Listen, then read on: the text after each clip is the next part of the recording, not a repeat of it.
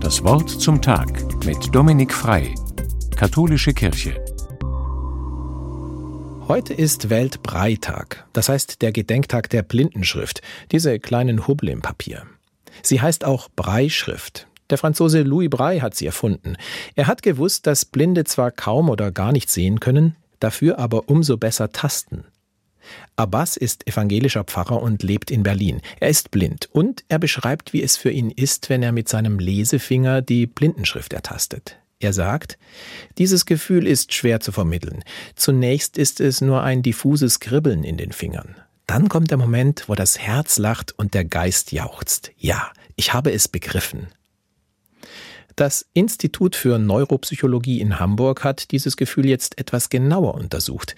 Können Blinde tatsächlich besser tasten? Es wurde herausgefunden, dass sie keine feinfühligeren Finger haben, sondern dass sie im Gehirn einfach mehr Raum dafür haben, die Informationen auszuwerten. Das, was die Finger ertasten, kann schneller umgesetzt oder eben übersetzt werden, weil das Gehirn mehr Kapazitäten dafür zur Verfügung stellt.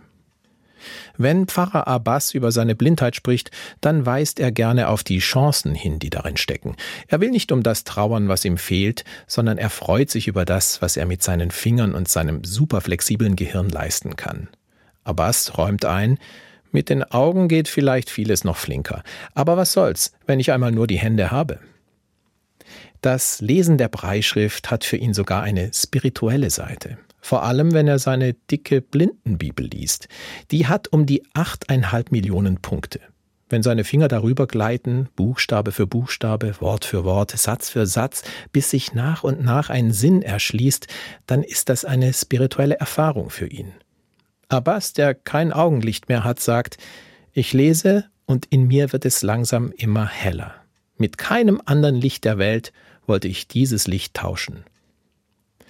Pfarrer Abbas kann über diese Erfahrung nur staunen. Und noch mehr staunt er über Gott, wie viele Wege der kennt, um das Herz der Menschen zu erreichen. Ob über Musik, Gerüche, Begegnungen, Berührungen, Buchstaben oder eben über diese vielen kleinen Hubbel im Papier.